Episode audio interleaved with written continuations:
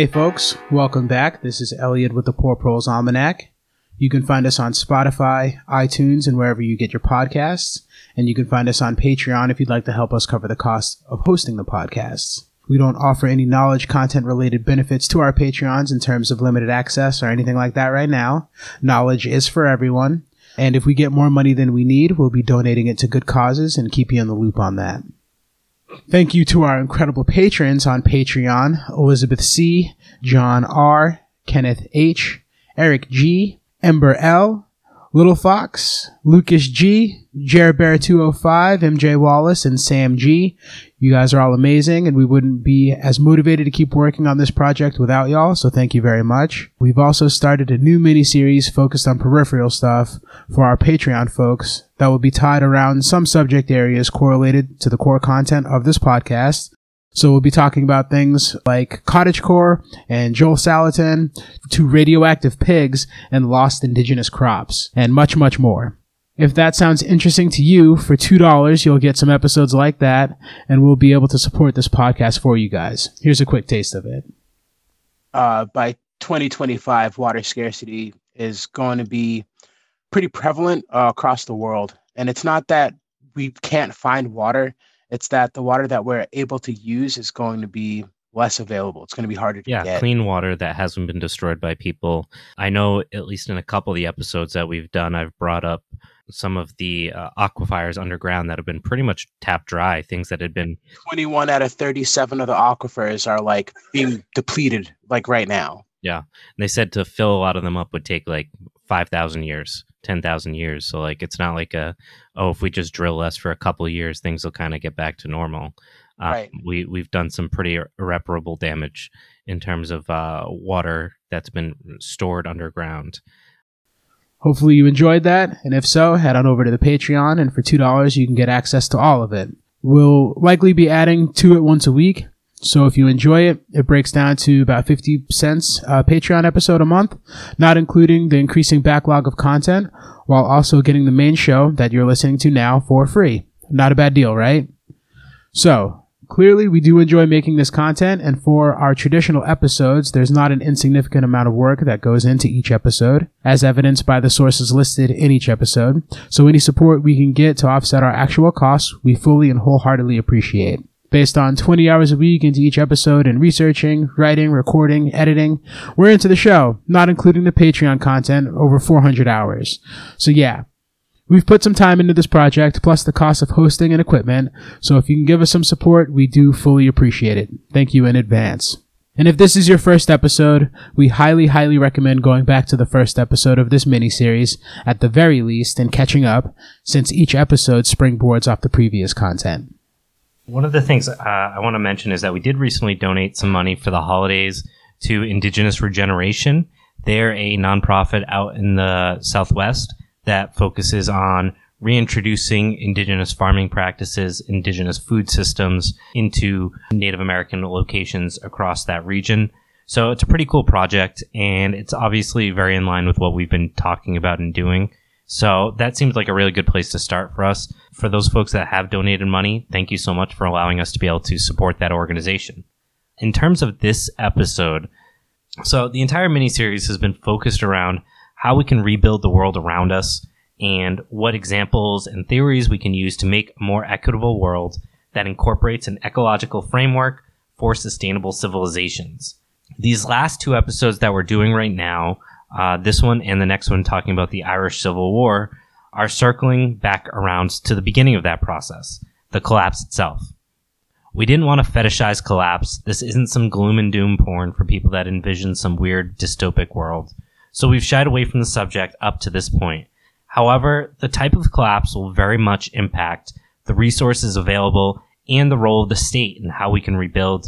And with that, we wanted to focus on two scenarios one being a low grade civil war condition, and the worst being an outright civil war. What we aren't doing is talking about what it would look like in terms of potential groups involved or specific areas of the country or anything like that.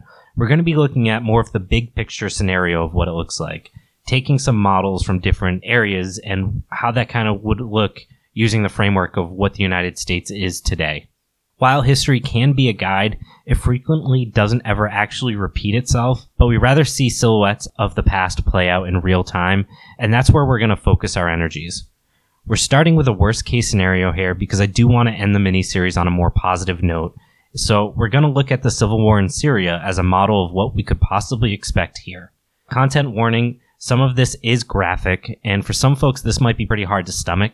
So I'm not saying this is what's going to happen, and everything right now, actually, when this episode was pretty much drafted up, was before the election. And, you know, I think some people's nerves have been quelled quite a bit with the results of the election. However, I don't think we're really out of the woods yet.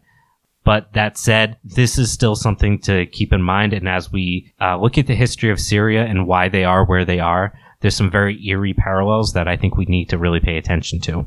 Because this episode is very knowledge dense, uh, we will have an extensive works cited collection in the episode description. Hopefully, you'll find this episode informative and not too frightening. If you're from America, you probably didn't get a very good history lesson on anything outside of the United States and England. So, I want to give a very brief rundown on the history of Syria. And I'm going to focus primarily on areas that relate to this conversation and even then, it has to be really condensed down because the history of Syria is very, very complex with a lot of outside players, a lot of uh, fractured groups, and a lot of it overlaps with different countries in terms of those fractured groups to really complicate things even further. If you are a really big history buff, you might be thinking I've missed some really important background on Syria and the things that are important about its history. But to really focus on the things that help frame up this conversation, uh, without this turning into a whole series just about Syria. We really had to pare it down. What that means is that we're looking at Syria as a model for what we could see in the United States, primarily in terms of the roles of economy, agriculture, politics, and religion. You know, small stuff. Syria has historically been a sanctuary for little groups of peoples whose differences from one another were defined in religious or ethnic terms. Several of these communities were leftovers from previous invasions or migrations. During most of the last five centuries, what is today Syria was part of the Ottoman Empire. Groups of Orthodox, Catholic, and other Christians, Alawis, Ismailis, and other sorts of Shia Muslims, Yazidis, Kurds, Jews, and Druze lived in enclaves and in neighborhoods in the various cities and towns alongside Muslim Arabs. So you probably heard of a couple of those, but chances are, unless you are curious of this region, you haven't heard of all of them. And from the I guess the European American mentality, a lot of these things are pretty much the same thing. While we might see things in terms of race and religion as some really vague concept, like either you're Christian or you're even in like I, I couldn't tell you the difference between Protestant and all these other uh, versions. Like you believe in Jesus, okay, so you're Christian, and I know they're not the same, but I don't know what the differences is, and I don't think a lot of people do.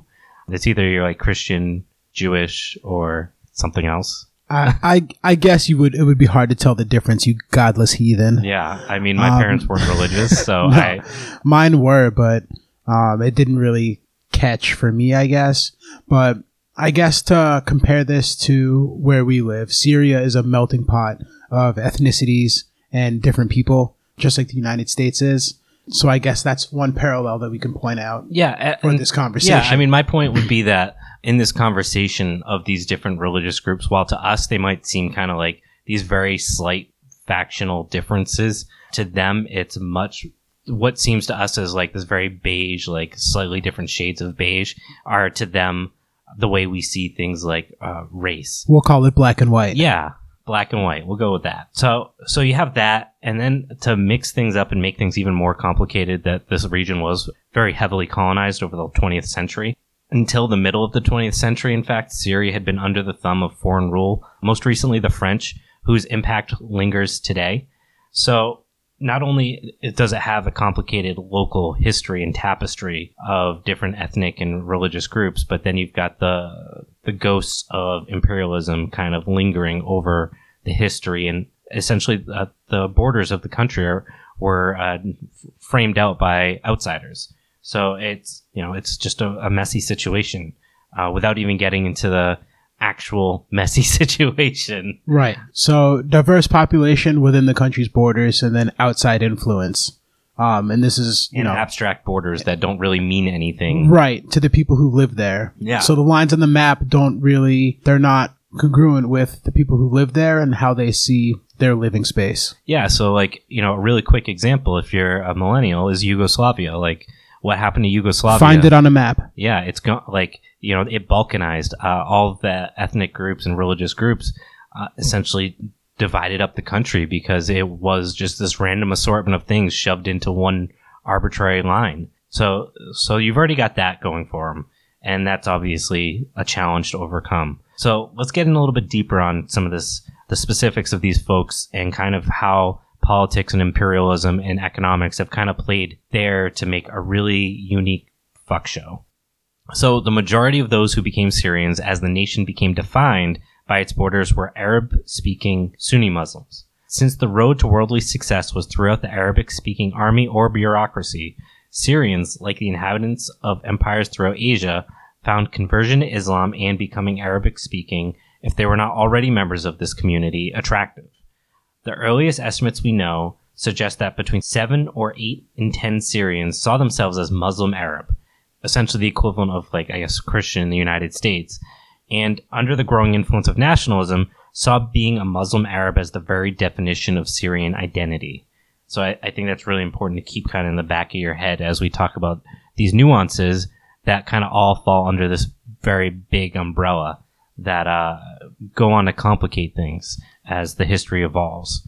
Sounds like the seeds in nationalism. Yeah. What was unusual about Syria was that the other two or three in ten Syrians did not feel the same way.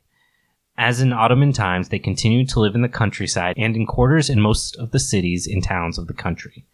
Nationalists took this diversity as a primary cause of weakness and adopted as their primary task integrating the population into a single political and social structure. But the nationalists were deeply split on this whole conversation of whether or not you could homogenize the culture. The major Islamic movement, the Muslim Brotherhood, which you've probably heard of before, argued and fought for the idea that the nation must be Arab Sunni or quote unquote Orthodox Muslim. Minorities had no place except in the traditional and Ottoman sense of quote unquote protected minorities. The more conservative, affluent, and westernized nationalists believed that nationhood had to be built not on a religious but on a territorial base. That is, single state nationalism was the focus of Syria's statehood, much of which came from the French influence, who were major players in the formation of the Syrian state after the First World War and the collapse of the Ottoman Empire. They did a lot of other awful stuff that marred the nation to this day, but I'm going to kind of ignore that for the time being. It's not that important for this conversation. That doesn't mean it's not important. It just, we only have about an hour and I don't want to spend it all just talking about the French. Who does? No one does. The program proposed by these nationalists, however, did not lead to success, and its failure opened the way for a redefinition of nationalism as pan Arab or folk nationalism. As it was codified by the Ba'ath Party, it required that Syria be considered not a separate nation state, but a part of the whole Arab world and be domestically organized as a unified, secular, and at least partly westernized state. So, what I want to think about in that conversation is the fact that you've got two dominant strains of very similar populations. And essentially, one is um, globalized and sees things through national identity uh, that is strictly defined by national origin, while the other one identifies national identity by non national things such as religion. And again, go back to, I guess, that conversation about the United States and how we define what it means to be American. And you, you do have two different strains of uh, nationalism, right? I, I think so. I think so. Yeah, sure. There's the people who you're born here, you're an American, and there are people who think that you have to be Anglo-Saxon, Christian, white in order to be, you know, considered truly American because they're the people who ask where where are you from when you're not white. yeah. You can tell them you're from here, but they, then they ask, you know, where's your family Where from? you really from? Right.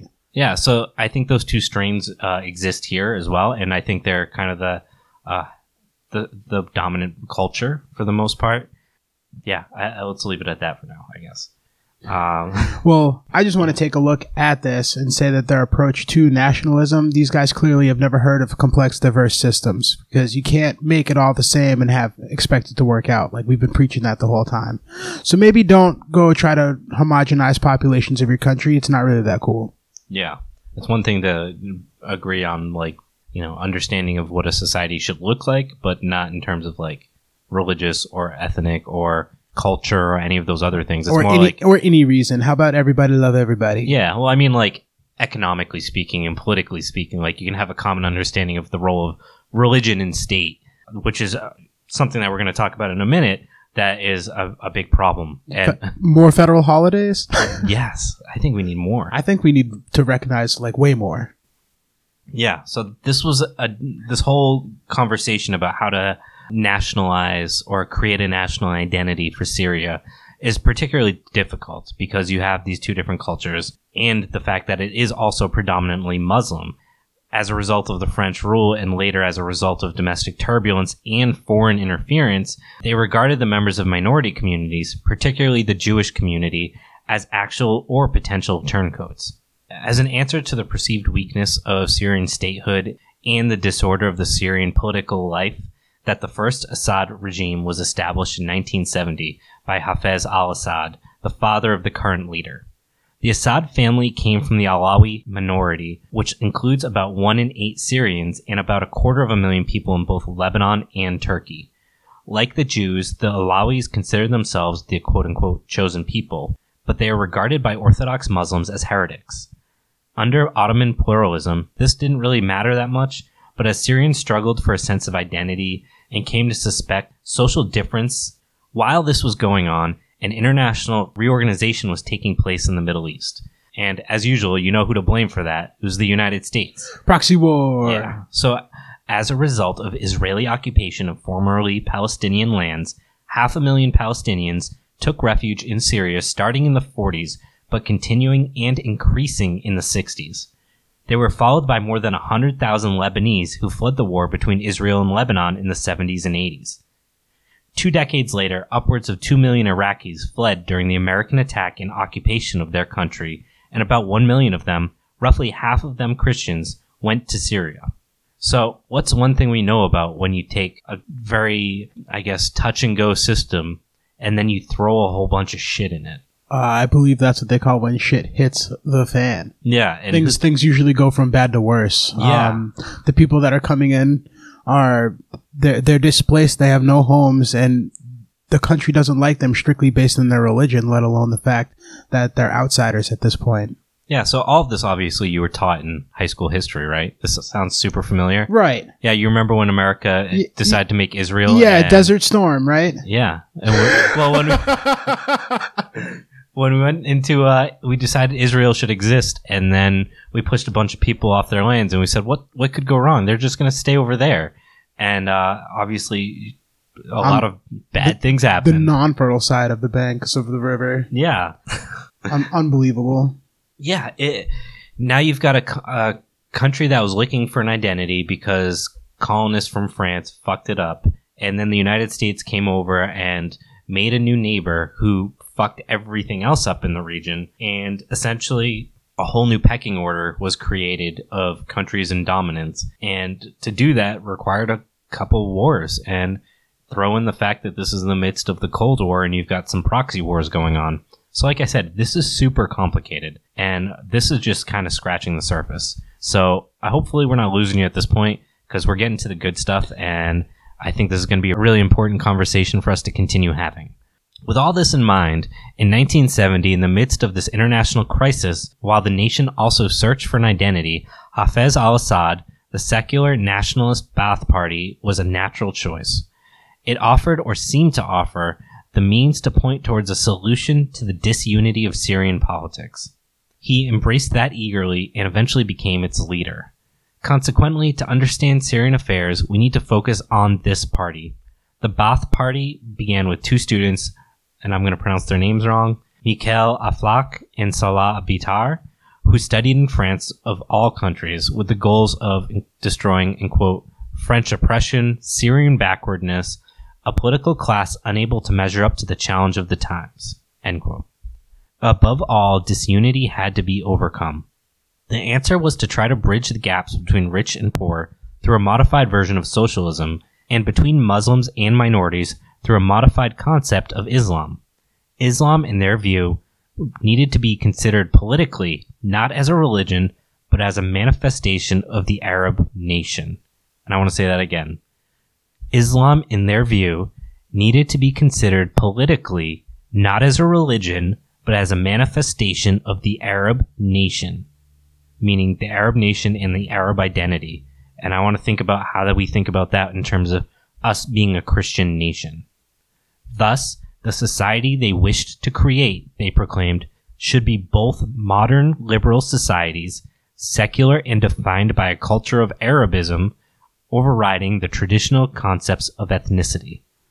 In short, what they sought was the very antithesis of the objectives of the already strong and growing Muslim Brotherhood. Hafez, in a stroke of luck, genius, skill, blind stupidity, or just circumstance, ended up being the loudest military leader standing after a series of tumultuous years, and was sworn in as president in 1971. His survival, much less his victory, was nearly a miracle, but he had not managed to solve the fundamental problem of Syrian ethnicity and particularly the role of Islam in society. This problem, which so tragically and bitterly evident in Syria today, found an early expression in the writing of the new constitution in 1973. The previous constitutions, going back to French colonial times, had specified that a Muslim should hold the presidency. Despite his dedication to secular politics, Hafez al-Assad made two attempts to cater to Muslim opinion. In the first, he got the clause in the former constitutions conditioning the presidential office to a Muslim replaced by a redefinition of Islam of sorts.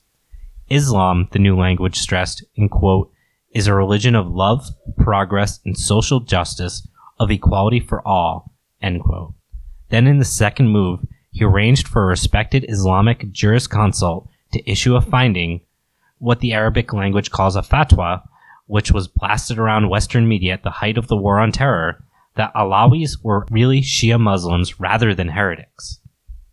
This was not merely an abstract bit of theology as heretics, Alawis were outlaws who could be legally and meritoriously killed, and obviously that would have been a problem for him. Now we've got kind of the framework of what the modern Syrian world was based on, and it comes down to this very ambiguous uh, identity that surrounds this idea of Muslim culture being the homogenous uh, identity of what it means to be Syrian. That their religiousness was almost the religious par- portion of it is almost taken out of the religiousness of what it means for that identity. Yeah, that that's so. Like I want to like think about like what when we say like we're a Christian nation, like the people that say we're a Christian nation, how many of them go to church?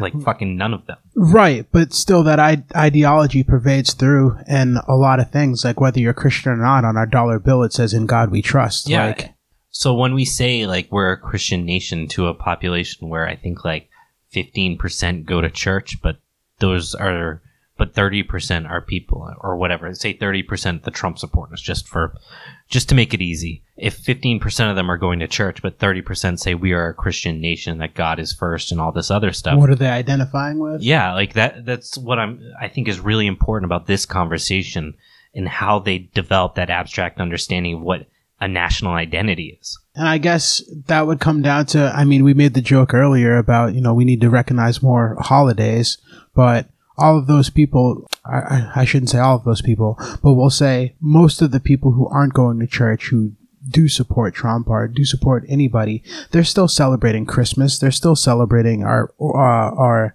um, observing Easter and all the Christian holidays. Yeah, like uh, the term I use and uh, it's kind of a dick term, but I, I like it is American exceptionalism and I mean like exception like as in an exception. To a rule. Yeah, Yeah. so like the American exceptionalism of like Christian Americans who don't have to do any of the stuff that is Christian And still But- identify. but identify and also not just identify themselves, but identify what it means to live on this plot of land that we call the United States of America.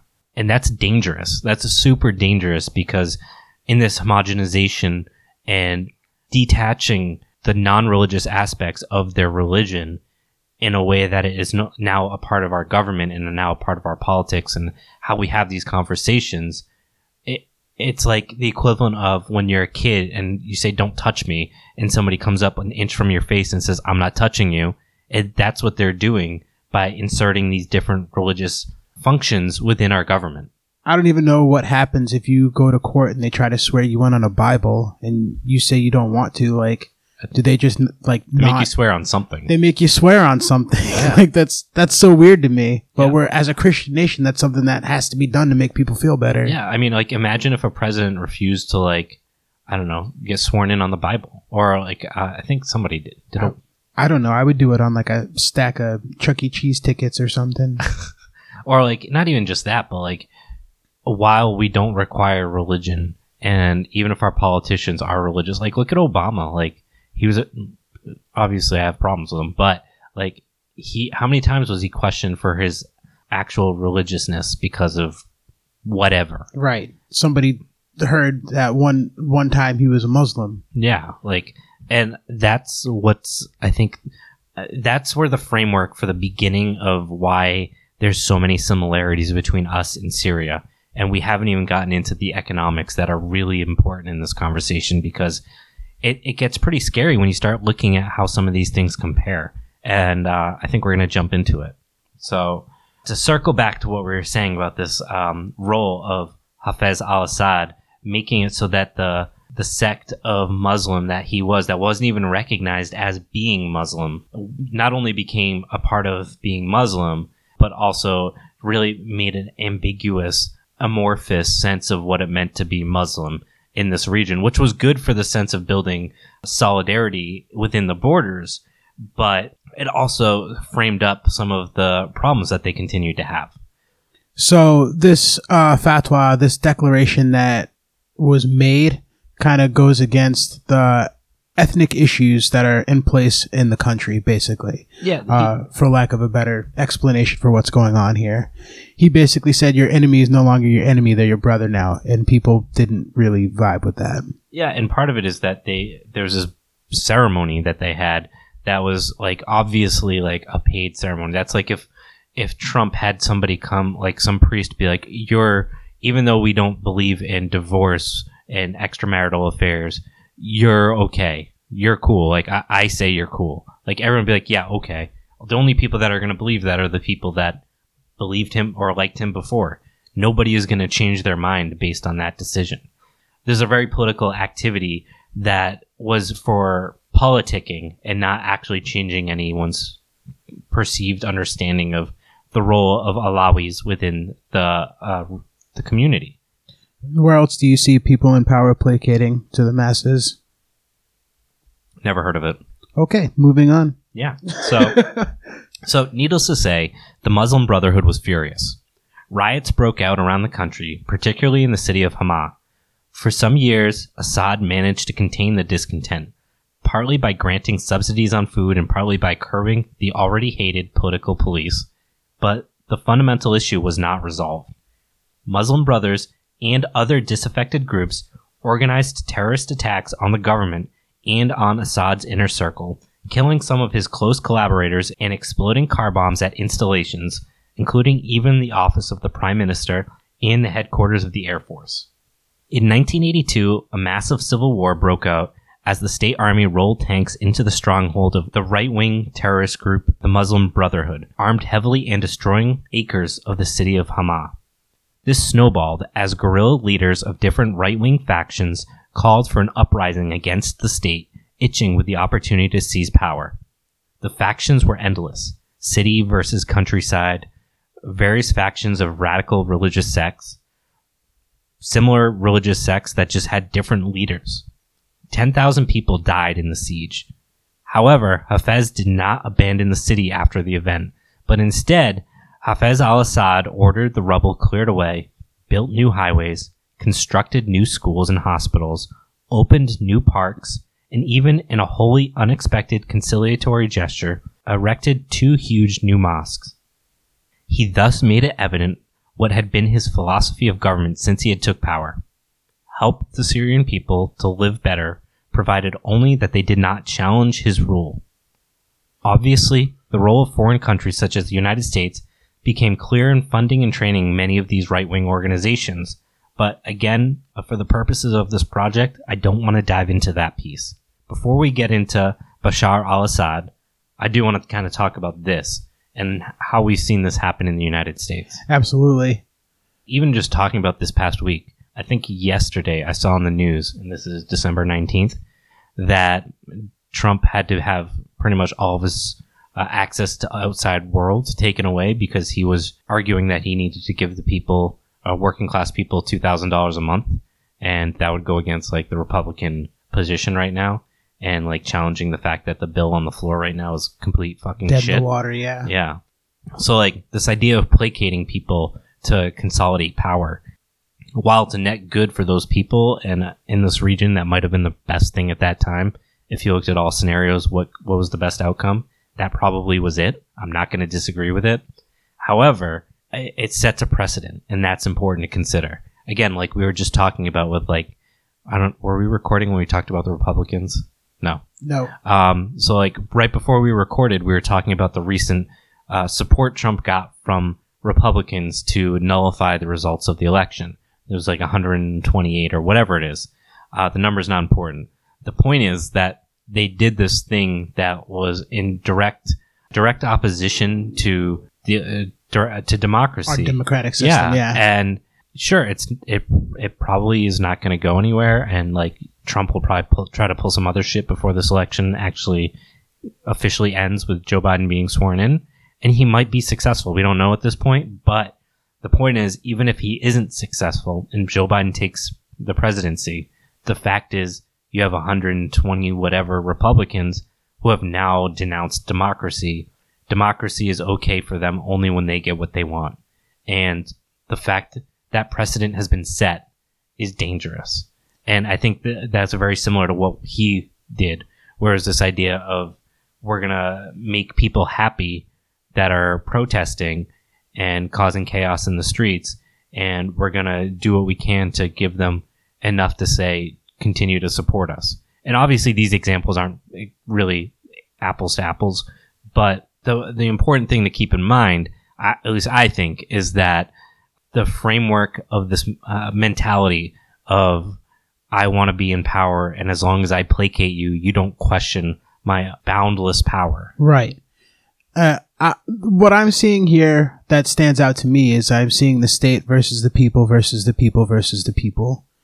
And I think that kind of mirrors what we're seeing today, where w- Trump supporter, uh, blue, red, blue, it doesn't matter what people's affiliation are. If you ask a majority of people, they don't trust the government. Yeah. So that means it's the state versus those people, and those people are going up against, you know, the state and the people they disagree with. And that's Yeah. exactly what's happening here today, and that's what was happening in Syria. Um, you know, after the the state rolled through and destroyed the city, and then they the they cleared everything up, erected new highways and parks for everybody, gave them new mosques, and said, you know, you guys can have all this stuff, but Don't piss us off. right, Yeah, and like, okay, so this might seem super complicated when we're talking about all these different groups you don't know. But if we were to play this back in the United States, you know, again, let's look at um, Portland, which we were talking about right before we started recording this. we got to start recording all this shit. yeah, we were just like trying to make sure we're on the same page, and we end up talking about all this stuff, and then I can never remember what we recorded. um, but when we were talking about Portland and like, you know, uh, what's happening is only happening in a, a couple blocks, and if you're really interested in it, and you're not familiar. Uh, I'm surprised you're listening to us, but if you are, go follow Robert Evans on Twitter, and you'll get a, a, a lesson. He's actually doing a podcast about it. Uh, I'm not sure if he started releasing episodes yet, but it's it's coming. Um, but the point is that if you look at some place like Portland, which is a small city as it is, and then you look at the protests, which were just like a couple blocks of that small city, you had like many factions of right wingers show up to protest the protesters.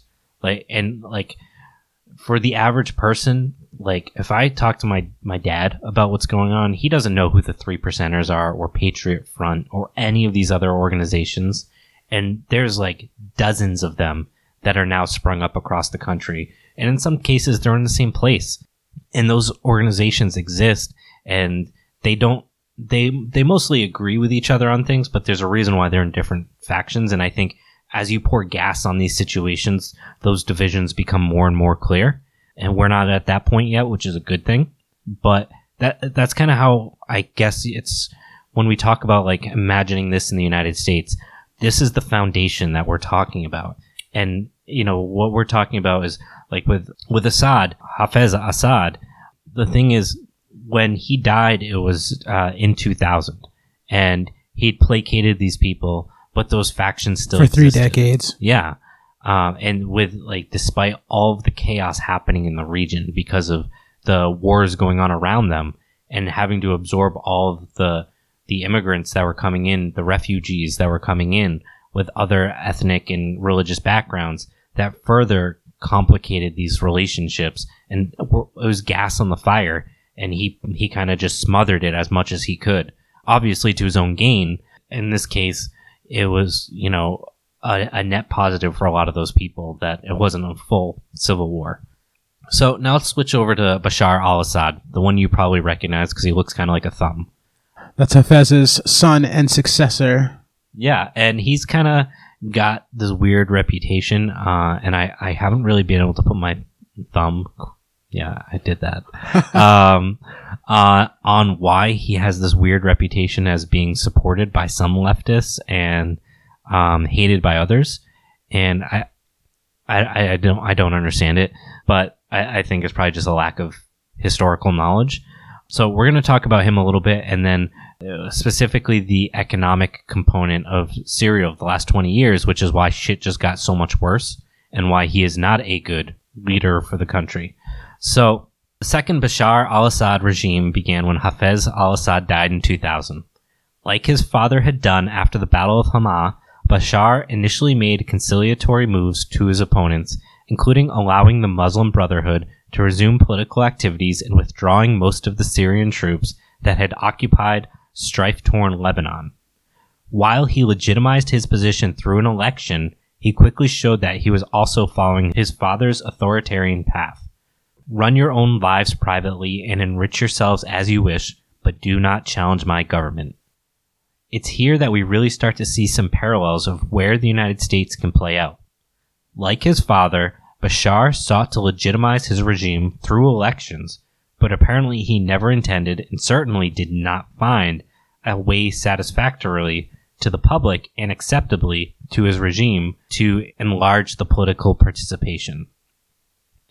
While this has been the focus of most foreign hostility to his regime, it was certainly less important to Syrians than his failure to find any means of bridging the gap between the demands of Islam and the new role of the Alawi community.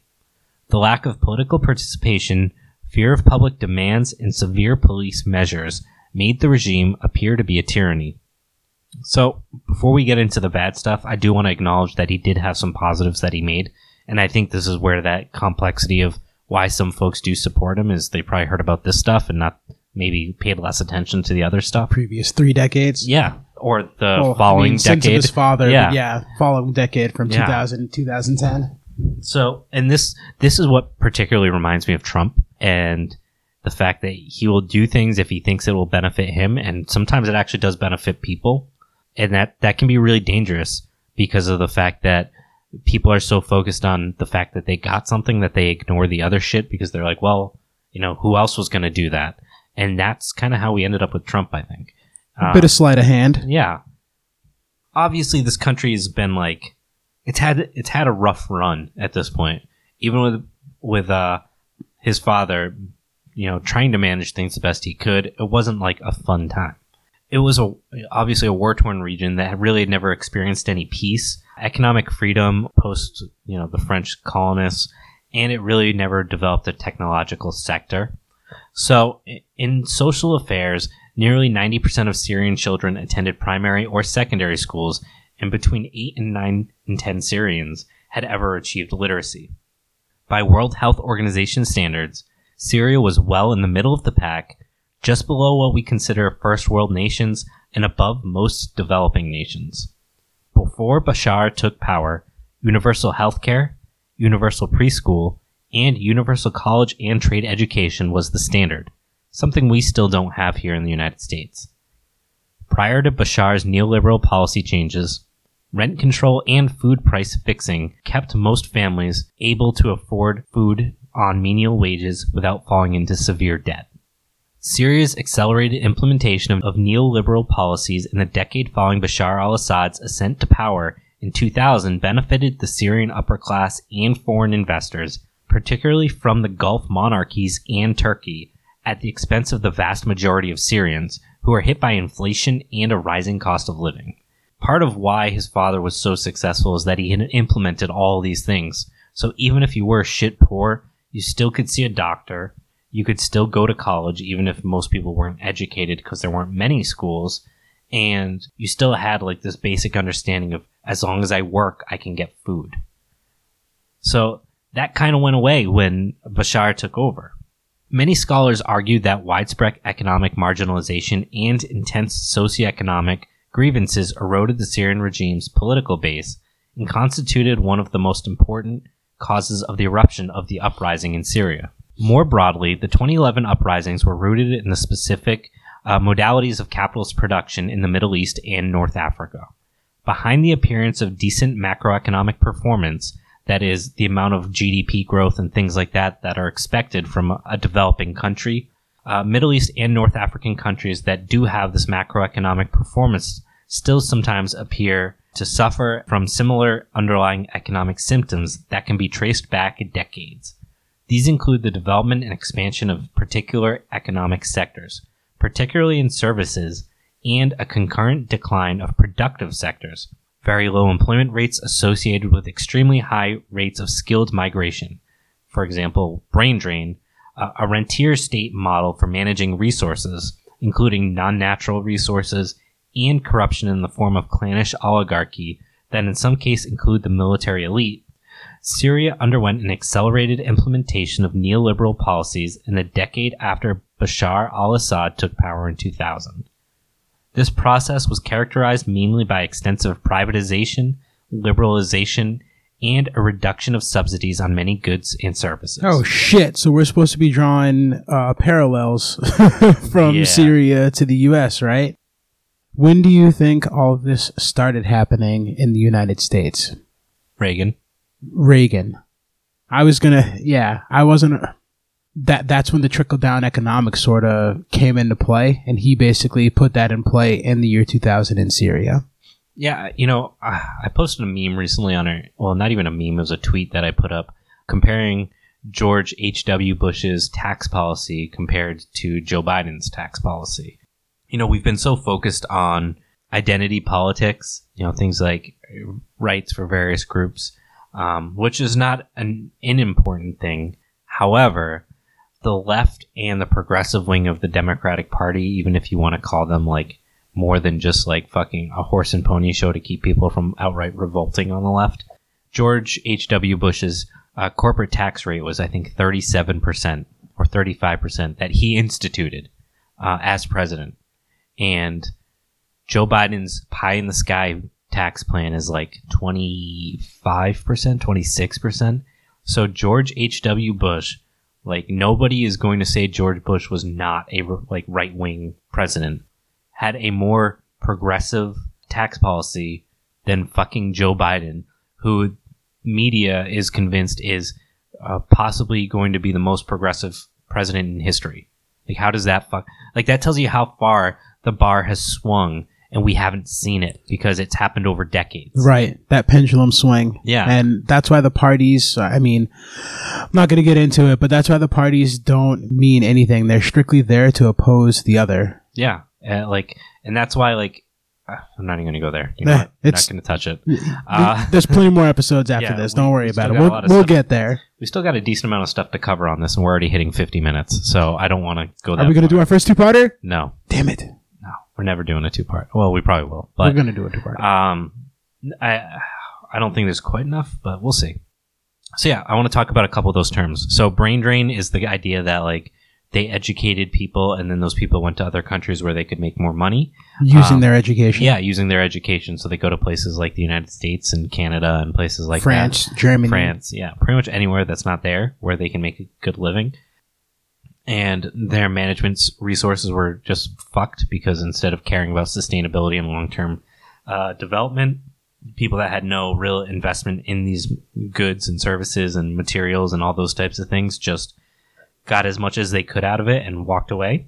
Like we talked about Rojava last week, and one of the things that they talked about is how they pretty much just fucked over the landscape as hard as they could because it was they didn't care. It was whatever happens to it happens to it. We want to get what we can out of it this year, and now they're having to deal with that mess. So a lot of that stuff was happening, and it, and it also I think magnifies the successes of Rojava when you look at some place like Syria and see that it shares a border, and despite that, like, and they have the same population issues and all of those different things, yet it's been a success without a, a real government, uh, which is incredible. So uh, to get back to Bashar and his great work, his liberalization and privatization policies also represented an instrument with which the new ruler could consolidate his power. Unlike his father, Bashar allowed the World Bank and the IMF to intervene in the process of economic liberalization. In 2005, in quote, social market economy, end quote, was adopted as a new economic strategy at the Baath's Party 10th Regional Conference. In other words, the private sector, rather than the state, would become a partner and a leader in the process of economic development and in providing employment. The aim was to encourage private accumulation principally through marketization of the economy while the state withdrew from key areas of social welfare provision, aggravating already existing socioeconomic problems. Alongside increasing liberalization and privatization was an increase in informal labor, i.e., Uber type shit. Basically, that move was, you know, taken. We, we can see that in the state is stepping back and saying we're going to have these rich, successful people take care of it, Because they know what they're doing Right. or something. and all it is is a way for them to obviously line their own pockets. Yeah, so in stripping these labor rights, in 2003 and 2004, the informal sector employed 48% of the poor in rural areas and 31% of the poor in urban areas. Particularly noteworthy is the fact that more than half of the informal sector workers were below the age of 30, signaling decreasing availability of economic opportunities for Syrian youth during the period of liberalization. I've lived through that parallel. Yeah, I don't know if anyone Like listening right to now. this hasn't lived through that. If you're under 30, you probably have had how many jobs have you jumped around to? yeah, Uh, or even mid 30s. cha- chasing, chasing, you know, how many people have had to work two jobs and say, well, maybe next year I can finally get down to one job? right, chasing wages. So these obviously these neoliberal policies largely benefited the Syrian upper class and foreign investors, particularly from the Gulf monarchies in Turkey, at the expense of the vast majority of Syrians who were hit by inflation and the rising cost of living. My first apartment in 2009 was $800 a month for two people, $400 a month each, and I remember thinking I was getting ripped off. That same apartment today is probably $2,400 a month. It's been 11 years. That's normal. During this period, the government also significantly reduced taxes on business sector profits, both for groups and individuals. Tax liberalization measures were accompanied by reductions in subsidies, a hiring freeze in the public sector, and a reduction of the state's role in domestic investment. Social security spending was considerably reduced by cutbacks to the pension system in the 2000s. Subsidies on key food products, gas, and other energy sources were removed. Price liberalization made many products that are essential in everyday life increasingly unaffordable for low income families. Land ownership became increasingly concentrated in a small number of hands. Evidence of extreme inequality in the agricultural sector is the fact that three quarters of all of the irrigated land was worked by only 28% of Syria's farmers, a privileged group. Meanwhile, another portion of Syria's farmers, 49% of all farmers, worked just 10% of the irrigated land, according to figures from 2008. Neoliberal economics provided the framework which accelerated agriculture into more precarious conditions. Soil depletion from petrofertilizers and chemical agents leading to massive dust bowls and food shortages, paired with massive rain shortages, have drained deep aquifers from any water that is accessible, causing a massive collapse in food supplies. We'll come back to this in a few minutes. Yeah. So, do you want to draw some more parallels here? I feel like the parallels are too easy at this point. Yeah. Like, uh, this sound, you could change the words and the dates, and this could be America. I, I think you're right.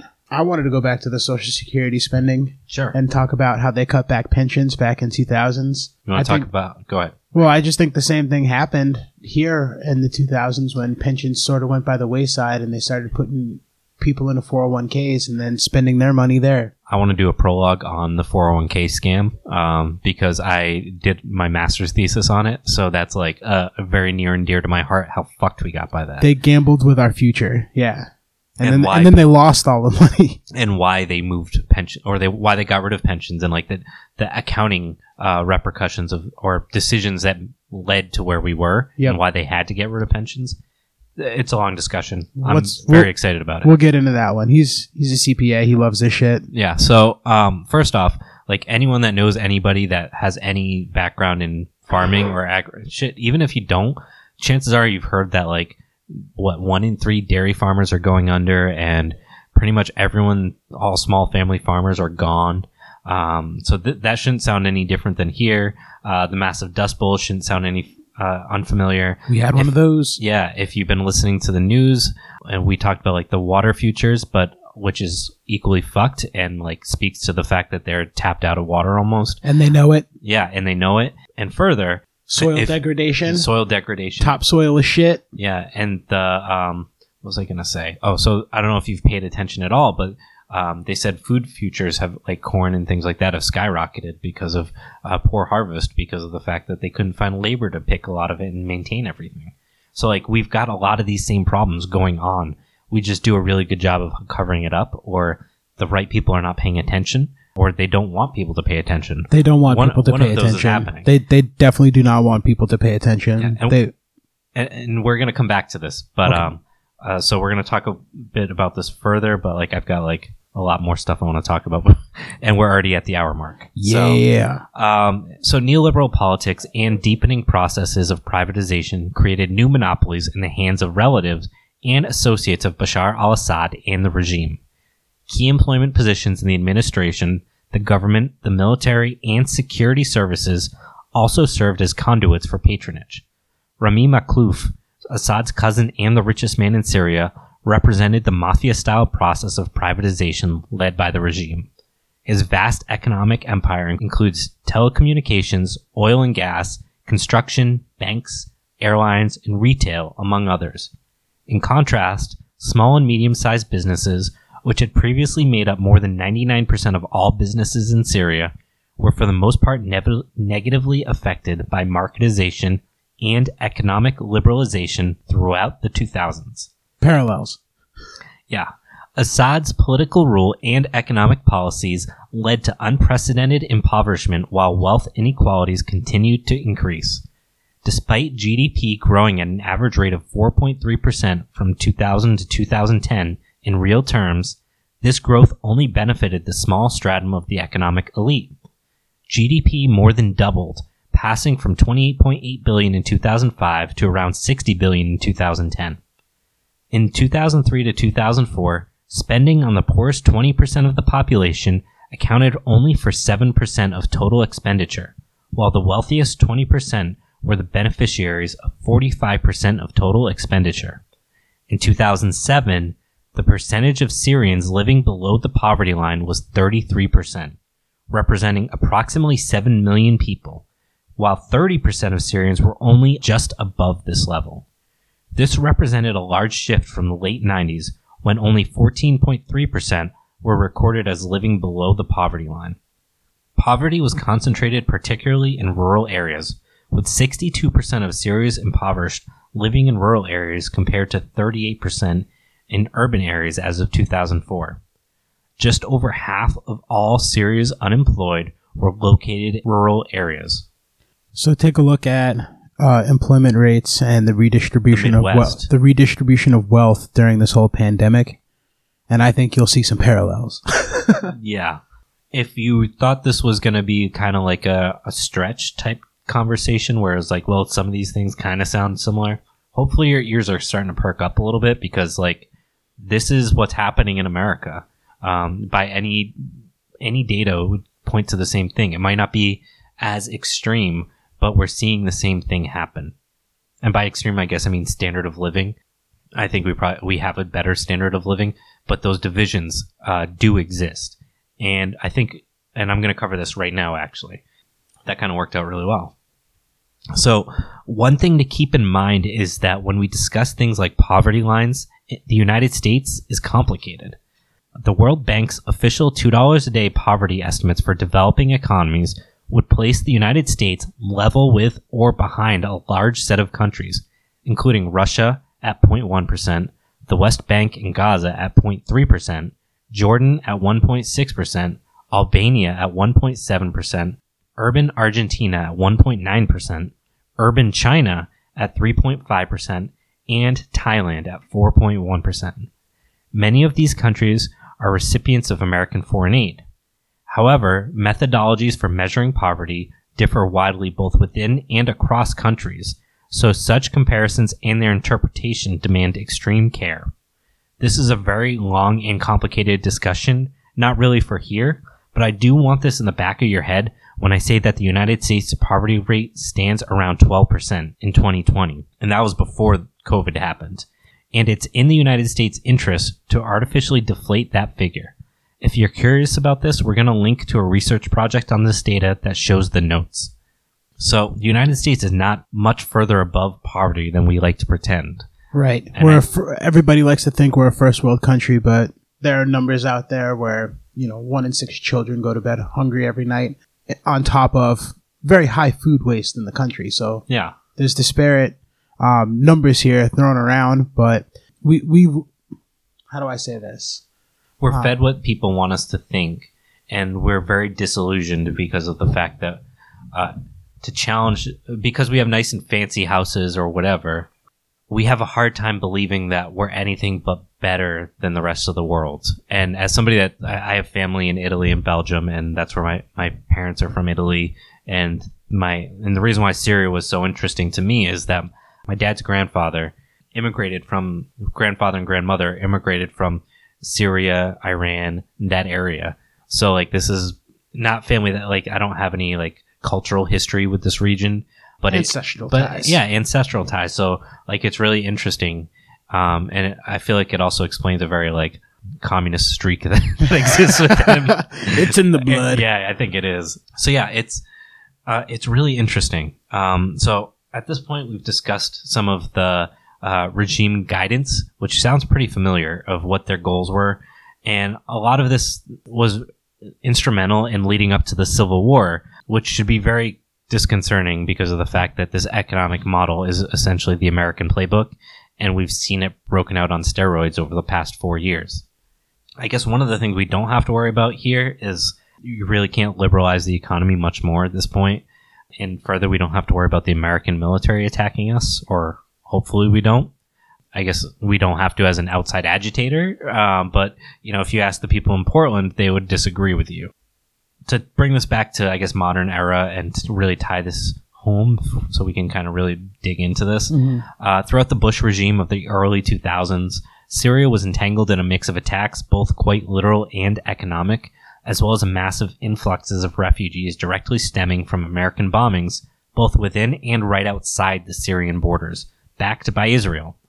Obama extended these attacks in the 2010, uh, 2010s, or I'm not even sure what they call the 2010s. The tens, The 10s? That sounds weird. the aughts, and the tens. Yeah, uh, I don't like it. We started a new millennium, baby. Yeah. So, uh, anyways, so Ob- Obama um, didn't back down from Bush's policies, and keep in mind during the 2010s that we also had this massive drought, which we covered in the Syrian episode, uh, the uh, Rojava episode as well, um, that essentially destroyed a lot of the food systems. And what's important to know is that Syria's economy was mostly agriculturally based. So these droughts plus these attacks caused widespread struggle and economic collapse. It's likely that part of al Assad's interest in partnering with the IMF was to essentially buy off the international investor markets to keep the United States war pig at bay, but it didn't work. So, compiled with the, inhi- the unhinged war machine called the United States, four years of dev. you like that, didn't you? That's awesome. Um, so, uh, four years. I broke you. It's funny. He's it's dying. funny. It's funny. Uh, four years of devastating drought beginning in 2006 caused at least 800,000 farmers to lose their entire livelihood and about 200,000 to simply abandon their lands, according to the Center of Climate and Security. In some areas, all agriculture ceased. In other areas, crop failures reached 75%, and generally as much as 85% of livestock died of thirst or hunger. Hundreds of thousands of serious farmers gave up, abandoning their farms, and fled to the cities and towns in search of almost non existent jobs and severely short food supplies.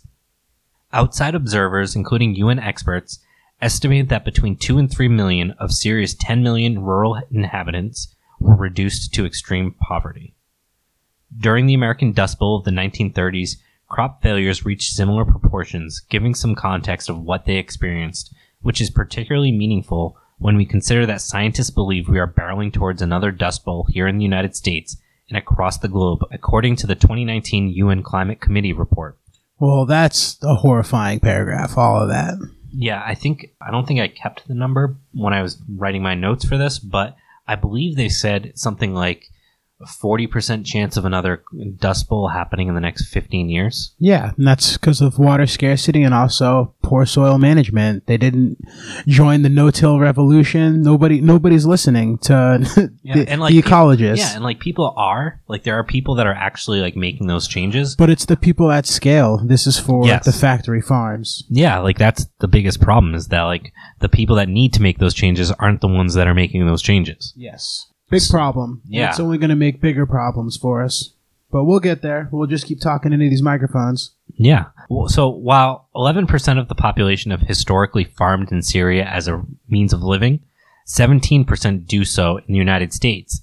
But also, the United States is the largest exporter of produce in the world, which obviously in a system of collapse highlights the likelihood of outside influence should state power collapse.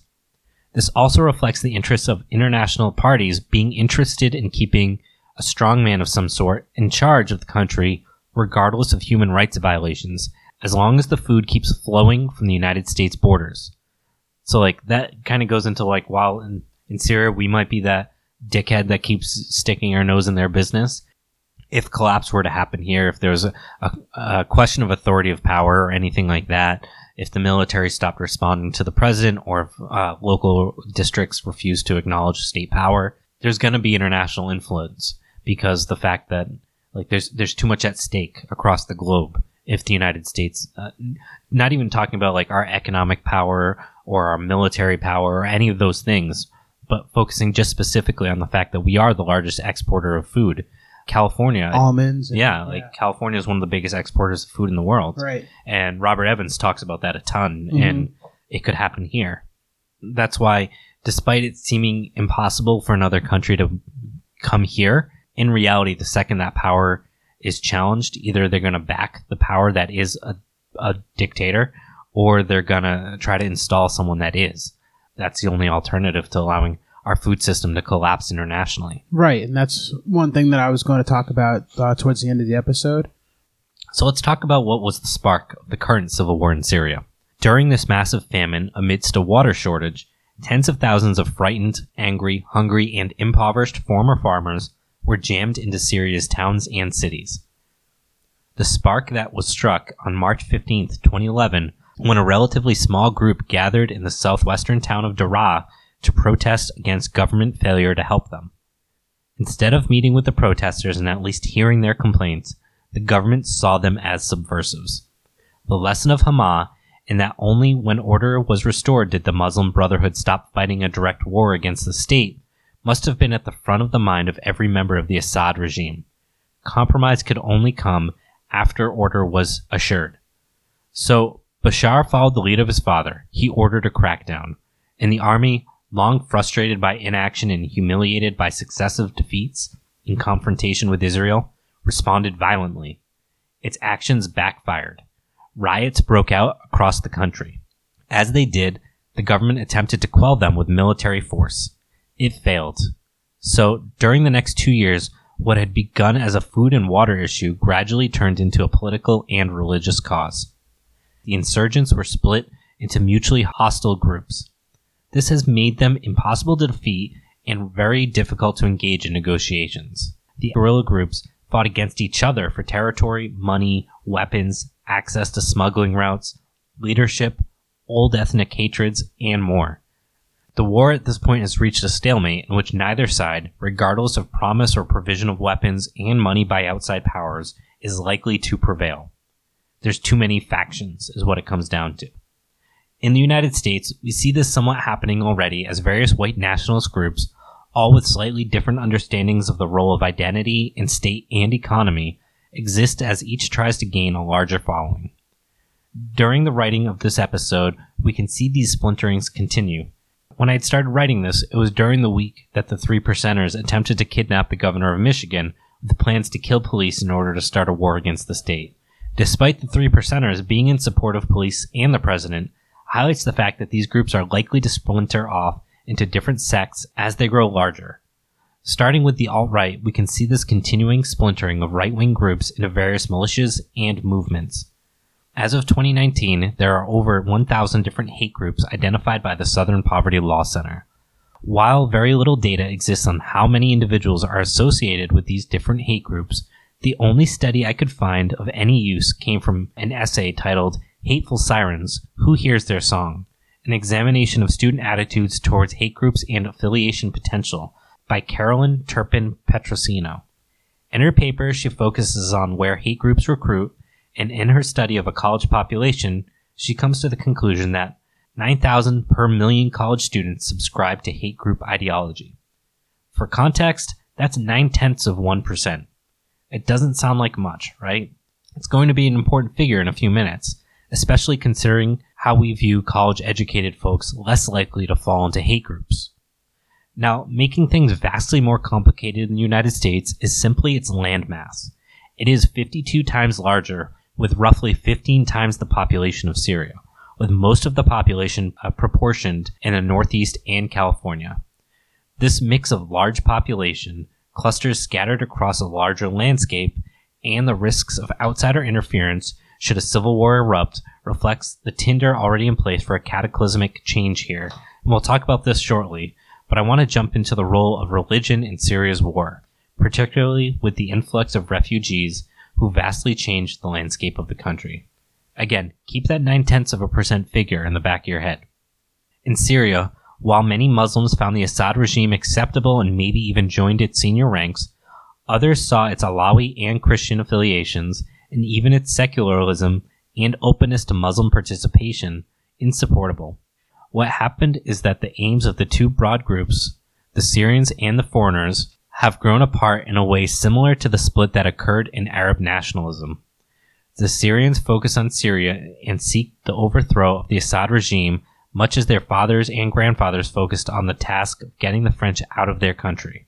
Their nationalism is single country oriented.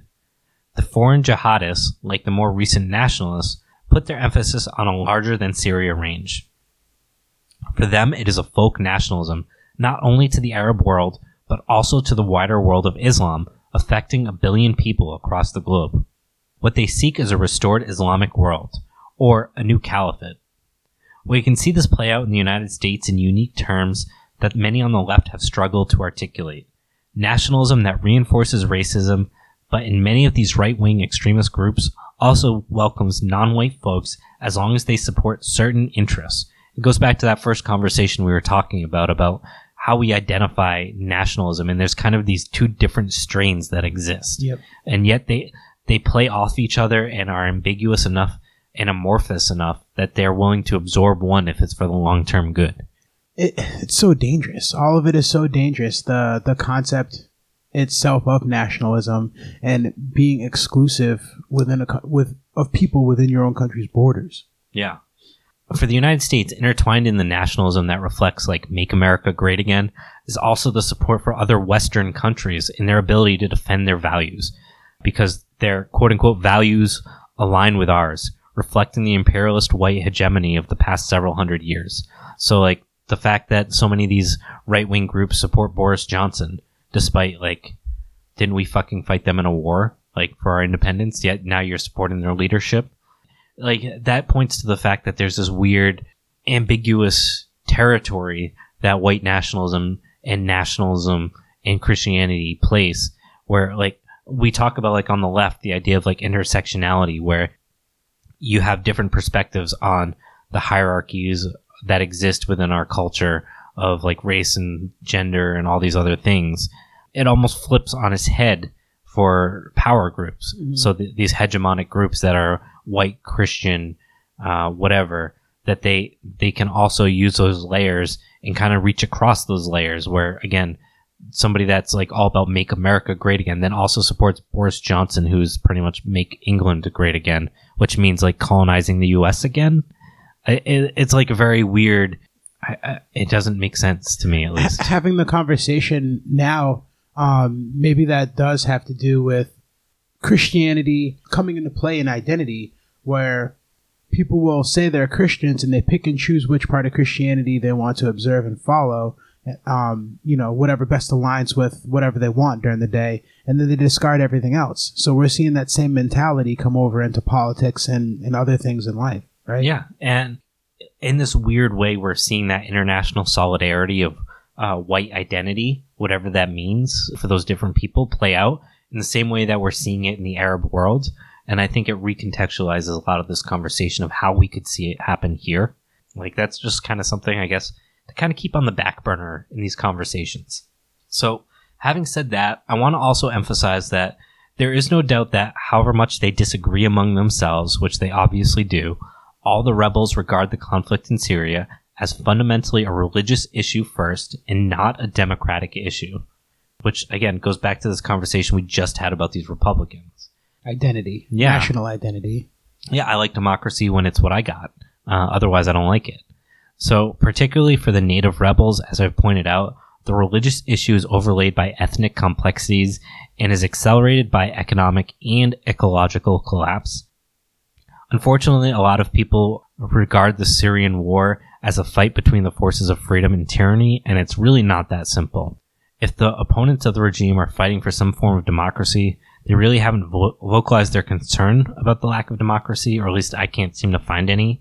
Just simply that their lack of perspective isn't being the voice in that authoritarian government, which again, I like looking at what the Republicans just pulled. Like I said at the beginning of this episode, it doesn't really matter if Trump wins at this point or is able to pull it off, but the precedent has been set for that conversation that we're having now, uh, which is very disconcerting.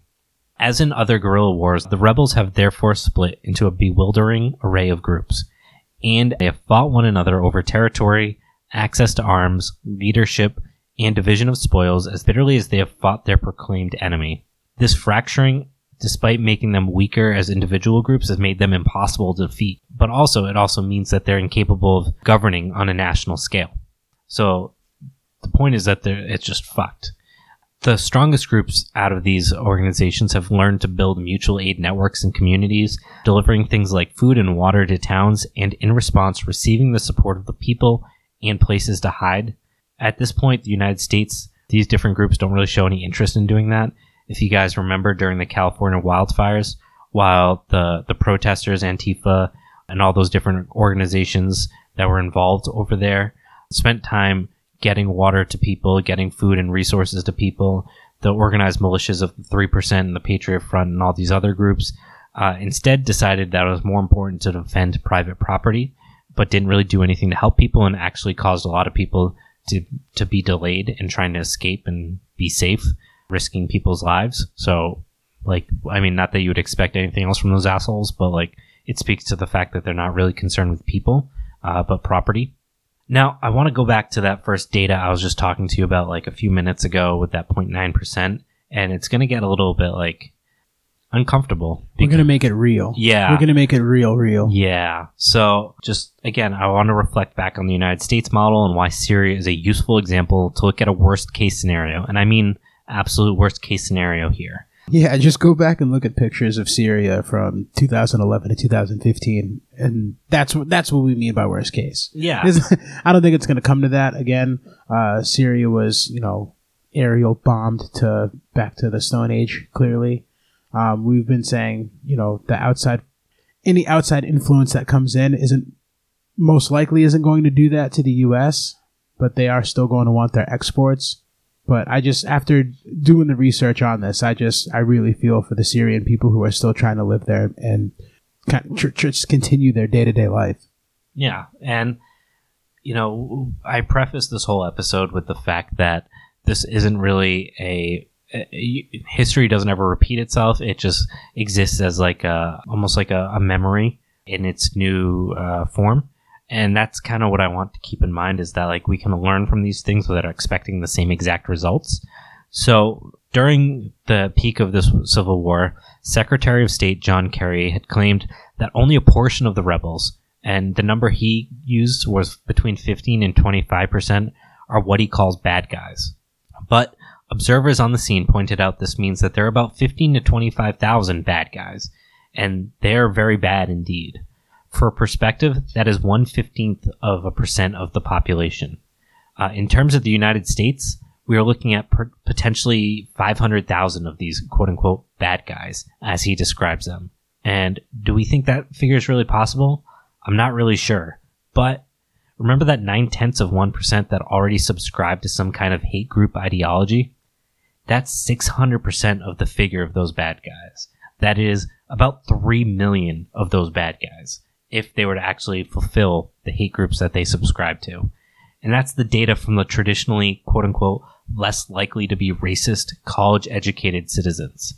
I know there's a lot we can say about those assumptions, but even if that nine tenths figure holds across both college educated and non college educated, and if only one sixth of those folks become radicalized as the country devolves into factionalism, it's not hard to see the seeds of the United States has sown overseas has come home.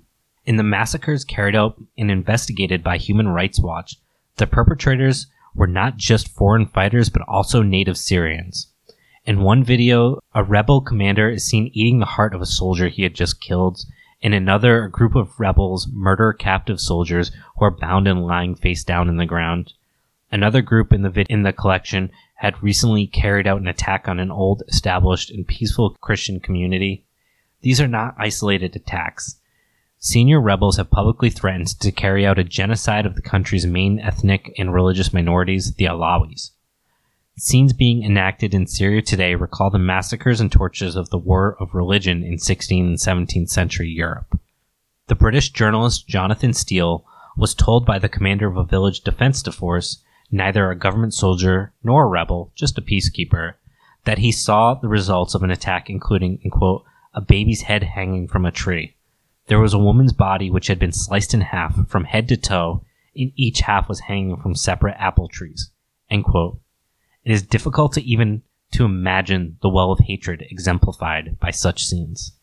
If the current stalemate continues, Syria will remain effectively, in quote, balkanized, that is, split into pieces, as it was when the French invaded the country in 1920. Today, and perhaps into the future, something like two thirds of the country, including its only major earner, the oil and gas industry, is likely to remain in rebel hands or at least not under the control of the central government. More significantly, rebel held areas will almost certainly be constituted as a fundamentalist Islamic society, what the insurgents already call a caliphate, perhaps in alliance with the northwestern portions of Iraq. Ideologically driven and believing itself to be under siege, which it almost certainly will be, the caliphate will seek to defend itself with the quote, weapon of the weak, terrorism.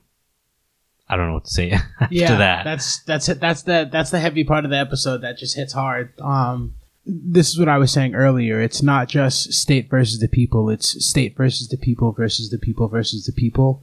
And I think that's one parallel that we would see in the United States in the event of collapse. It's not going to be a two sided war like the first American Civil War where it's blue versus gray.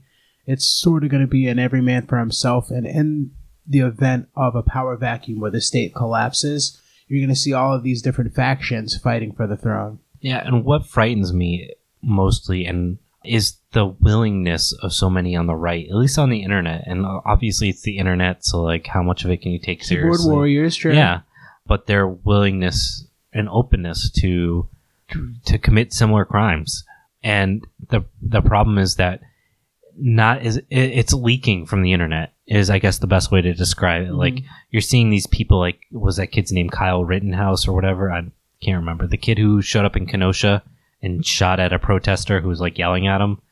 These kids that are like 17, 18 that get sucked into this world on like 4chan and 8chan and whatever fucking place there are now because I'm old and I don't know that stuff. But like they they get absorbed into it and they're totally they're radicalized in a different way than these other places where they've never seen or been exposed to violence. And while most of them won't commit anything, all it takes is a handful to light that match. And you've got a whole bunch of people in this country that are seasoned veterans that our military inculcates into this mentality of everyone that's not American is bad. And that's dangerous for a lot of reasons. Because again, to go back to the first conversation we had in this episode is how do we define American, but or at least how do these people define American? It's this really ambiguous, amorphous thing where some of us are included and some of us aren't, and some of us it's because of race, and some of us we can see past race. So it's it's a really dangerous situation where you can see those groups splinter off very easily. I could see that. I don't think we have to worry about any vets being radicalized like that. I won't say any, but I think the percentage would be smaller than you think. I think it's a lot of the people who were too afraid to actually join the armed services are the ones that have something to prove. I mean, those people are definitely a problem, but I think, like, I, I think about some kids that I, I know from high school, and they they wanted to go to war to kill somebody. That's the reason they signed up for the military. Sure, they probably became police officers. Yeah, probably. The point is that like it, there's a, a, massive amount of problems, and I think people, uh, at least what I want to point out with this whole conversation is, if if the metrics for what it takes to radicalize that were in Syria were to happen here, even if it was at half of that rate, the numbers would be staggering. The num- the numbers would be absolutely staggering, and I don't think people understand what that means and how that can snowball so quickly. You know, it gets more complicated when you start adding international players to those conversations. Well, so, we're, we're seeing it now. We're seeing the economy is changing, not necessarily for the better. When food and water are scarce, we'll have all of the things in play where a civil war, people are hungry and angry, I'm, I'm not saying it's going to happen, but I'm saying all the pieces are in place. That's why sure. we're taking a look at, you know, this one instance in history and just drawing those parallels here. Yeah, there's a lot of parallels for Syria and not obviously nothing like I said, history doesn't repeat itself in the sense of like literal. Right. But there you know, you should be looking for those common threads that exist and saying, okay, are are those threads strong enough for us to see something similar be created? And in this case, I think in the right conditions, it can. And the last thing I want to talk about is the the refugee crisis caused by the Syrian civil war and what that would look like in the United States. Because again, I I don't think people really comprehend the numbers. The numbers today in Syria, a third of the population is displaced, and half of those are still within the country. The rich and the upper middle class left, while the rest are packed in refugee camps. For context, there are 330 million citizens in the United States. So imagine if 55 million Americans fled overseas and another 55 million were packed in refugee camps. For context, that would cause a 300% increase in refugees globally and, brace yourself, a 2000% increase in residents of refugee camps. Obviously, there's no amount of aid to tackle that system, and things start to collapse very quickly if that's the conditions. Right, and so that's what we are talking about is the numbers. The the world can't handle that many refugees at one time. There's not enough aid yeah, coming from any one place or even a collective group of places that would handle those numbers. A two thousand percent increase in in camps for bodies. Like think about the sanitation nightmare that would be. Yeah. Like it's insane. Yeah, it's like it's insurmountable to think about like how to feed those people uh, those and not even just feed those people, but like keep the fact getting sick. The fact that you've uh, now got 110 million people not working, right, and feeding those people, right. So I don't think it's really hard to objectively see the similarities in both the state of Syria in 2011 and today. And obviously, like we said, nothing will ever exactly be the same, but there's no shortage of evidence that the United States could easily balkanize. We see that informally already taking place now where much of the coast has been relegated by the country as quote unquote not really American. And even internally within states, the urban versus rural divide is becoming more and more extreme. As small farmers continue to get kicked off their farms and monolith organizations take control of all aspects of the market, and costs of living continue to skyrocket, more than half of people can currently afford to miss a paycheck, and during the pandemic, nearly half of residents are in the early stages of facing eviction, while we have a strongman president attempting to delegitimize the election. Further, the Trump family and their accomplices have taken various ambiguous roles within the government to enrich themselves, while he refused to disown and encourages often the actions of radicals who want America to reflect their own vision of society instead of a democratic vision of society. The writing is on the wall, and there are a million pieces to the puzzle that haven't been put in place yet. My intent with this wasn't to scare you or to glorify collapse or some kind of fetishization that we're going to make a better world that I envision is better, but rather to articulate based on historical evidence what we could be in for and what I think would be a worst case scenario. This doesn't mean this will happen or that I'm predicting that this will happen, but this could happen. I was planning on making this episode not just an analysis of what's happened in Syria and how it compares to the United States, but I wanted to cover some highlights of what daily life currently looks like for folks that aren't refugees. I think there's a lot of coverage out there what refugee camps look like, and with the increased projected base uh, based on the American collapse, it's hard to imagine that refugee camps would look the same if there was collapse in the United States because of its massive population. However, even when I was writing this, I knew this was going to be one of our longest episodes yet. So if this is something that interests you, please let us know, and I, I would definitely like to go a little bit deeper into what the daily life looks like in this type of a region. Hopefully, you've enjoyed this episode, and even if you don't like the actual information of the show, and we're hoping to follow this up with a best case collapse scenario looking towards the troubles in Northern Ireland. He said best case. Yes. Best So- case. It sounds so terrible.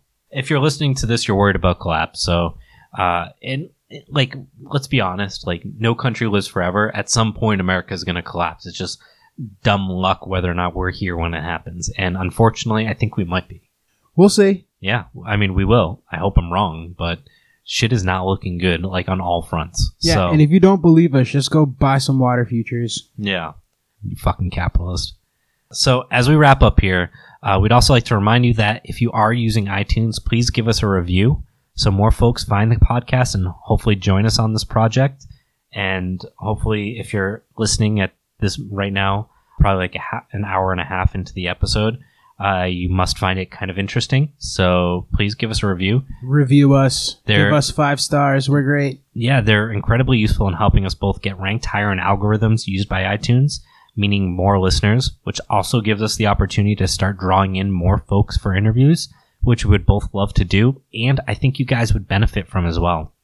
We actually will be having historian and comedian Nash Flynn on our next episode, and we're excited about the new perspective she'll bring to the conversation.